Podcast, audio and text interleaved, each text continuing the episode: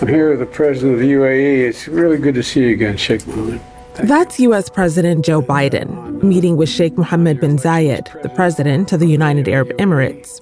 And I look forward to another period of strong and growing cooperation between our countries uh, and uh, under your leadership.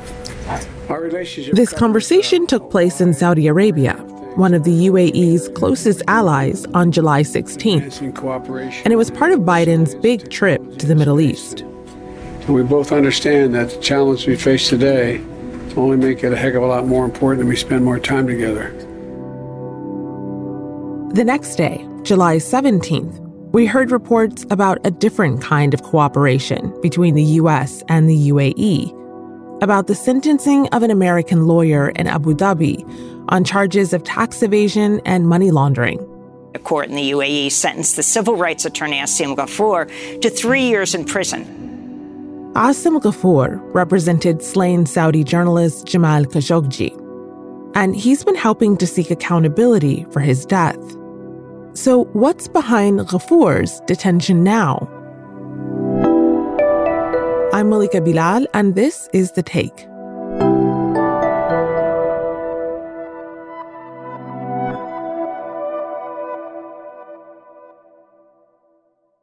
Today, we're bringing you a story that was pitched to us by quite a few listeners. And to tell it, we spoke with someone who's known Asim Ghafoor for some time. My name is Nihad Awad. I'm a friend of Asim Ghafoor and a community and civil rights activist in Washington. Nihad is also the head of CAIR, the Council on American Islamic Relations. He founded the advocacy organization in Washington, D C in the early nineteen nineties. And that's around the time his path crossed with Ghafoor's. So I met Asim in those early days in Washington when he was legislative assistant to a member of Congress from Texas. Back then, there weren't many Muslims working in the halls of Congress for Nihad to talk to. Being among the first Muslim staffer on the Hill in the nineties, that was like a rare commodity in the Muslim community. He was really very helpful to all of us uh, who were just into this arena. Asim was explaining the legislative process. Asim was able to unpack it for thousands of Muslims around the country. So Asim was among the sought-after speakers and experts throughout the nineties and, and even after nine eleven, in particular after nine eleven, when unfortunately American Muslims were swept into the condemnation and the stereotypes and the backlash that pursued. By September eleventh, Ghafoor had already left his work in the government. After the attacks, U S Muslims were wrapped up in a dragnet of surveillance and suspicion. And Ghafoor defended many of them. I remember that Asim was extremely generous with the community. I myself would refer cases to him, with people who could not afford to hire legal counsel or a law firm. Asim Ghafoor would take these cases, understanding that uh, people uh, are entitled to due process, are entitled to legal representation. And he was very, very understanding. And that's why he became well respected in the community, because so many people needed help. Eventually, Ghafoor had to defend himself as well. After nine eleven, it was not easy to challenge the government's measures. We were very few people who were speaking up against this unrealistic and even unethical approach to conducting militarized foreign policy. So what we learned later that Asim Ghafoor, according to Edward Snowden's revelation, that Asim Ghafoor, myself, and other people were surveilled uh, by the U S government illegally. The federal government spied on Muslim Americans for six years, according to the latest documents leaked by former N S A contractor Edward Snowden. An attorney, two professors, the executive director of the Muslim organization CAIR, even a political candidate running for office. Asim Ghafoor, the civil rights attorney who's represented clients in terrorism-related cases, previously sued the government for warrantless wiretapping. Ghafoor first learned that he was being surveilled in the mid two thousands. He did legal work for a Saudi charity, the Al Haramain Islamic Foundation, which had its assets frozen by the U S government over alleged ties to al-Qaeda. The organization had been represented by top Washington law firms. In an interview with The Intercept in twenty fourteen, Ghafoor explained why he thought he was the lawyer who'd been wiretapped. I believe I was targeted because my name is Asim Abdurrahman Ghafoor. I'm from India. My parents are from India. And I travel to Saudi Arabia as a young man and I do the pilgrimage. Yes, absolutely. I believe that had something to do with it because there were former Bush administration officials representing Saudi entities. And I doubt their emails were tapped. He was explaining the feeling of being at the receiving end of the government after nine eleven. So he was, in one way, trying to defend his community. He was trying to call for justice and due process, and at the same time, you know, protect himself from being in that spot. Ghafoor's prominence in the Muslim community is one reason why his arrest gained attention. And then there's another. His relationship with the Saudi journalist Jamal Khashoggi, a U S resident. Jamal Khashoggi walked into this Saudi consulate in Istanbul to collect proof of his divorce so he could remarry. He hasn't been seen since. Investigations by Turkish officials indicate that Khashoggi was killed by a Saudi hit squad. Jamal Khashoggi's killing shook the world in twenty eighteen. But before his death, he was a personal friend of Asim and Nihad's. They worked together to set up the nonprofit Democracy in the Arab World Now, or DAWN. Both Asim and Nihad are still on the organization's board. He became really a close uh, friend and trusted friend of uh, Jamal Khashoggi. Asim became also instrumental in pushing for a legal action against the perpetrators of the crime against Jamal. And that push for legal action in Khashoggi's case is taking place right now in the U S.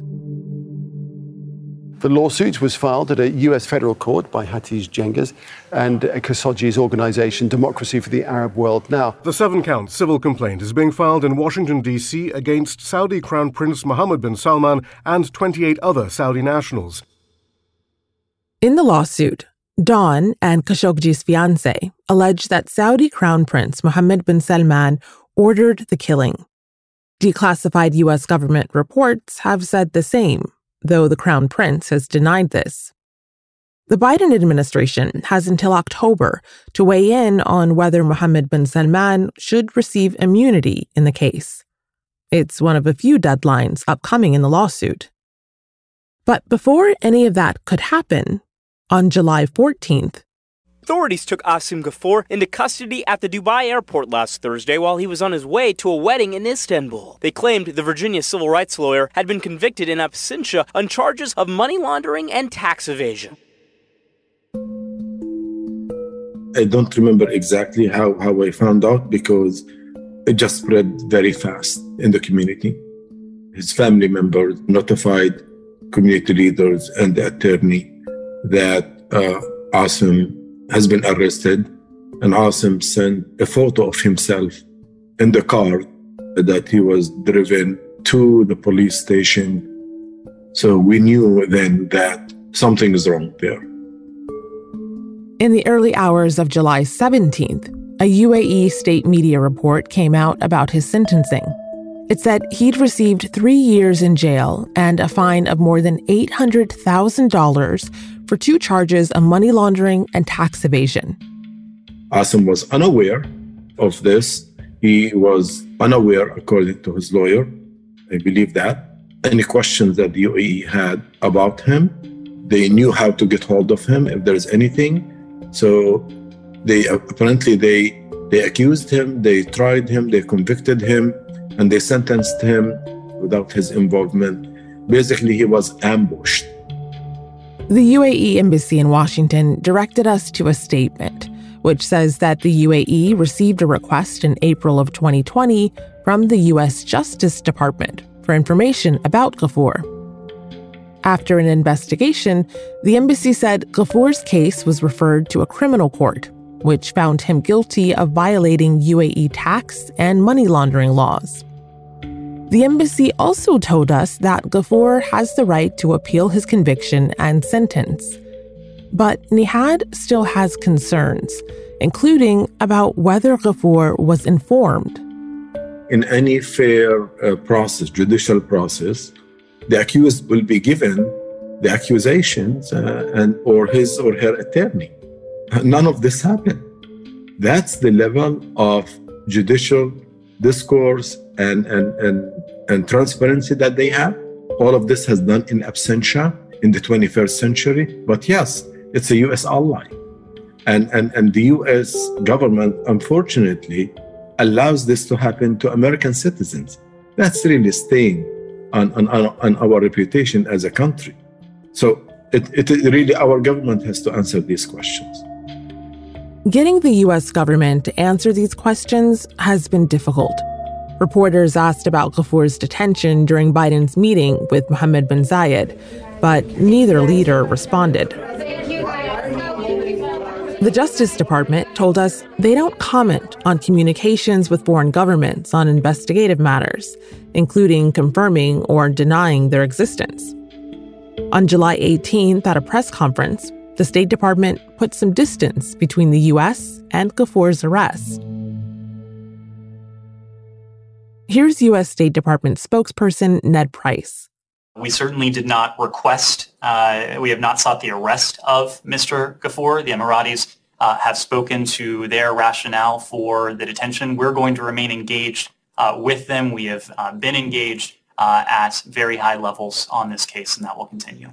And when asked about the rationale for Ghafoor's detention, Price said, "We would refer you to Emirati authorities uh, to uh, speak to that. Uh, but what I can say is that we see no indication at this point uh, that his detention has anything to do uh, with his association with Jamal Khashoggi.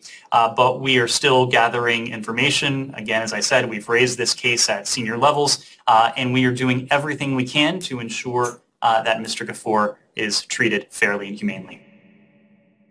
But for Nihad, it's impossible to ignore how deep the relationship between Ghafoor and Khashoggi runs. Any simple research will show that Asim Ghafoor incorporated DAWN, Democracy for the Arab World Now, which is founded by Jamal Khashoggi. So for beginners, that's, that's one. The world knows that DAWN and uh, Jamal Khashoggi's fiancé have sued uh, M B S and his co-defendant. And it is obvious that there is a relationship, in fact, heavy relationship between uh, Asim Ghafoor and the case of Jamal Khashoggi. And he doesn't buy the idea that Ghafoor's detention has nothing to do with Khashoggi. They cannot just fool people and the public and the world that this has nothing to do with his relationships and work on Jamal Khashoggi during his life and after his death.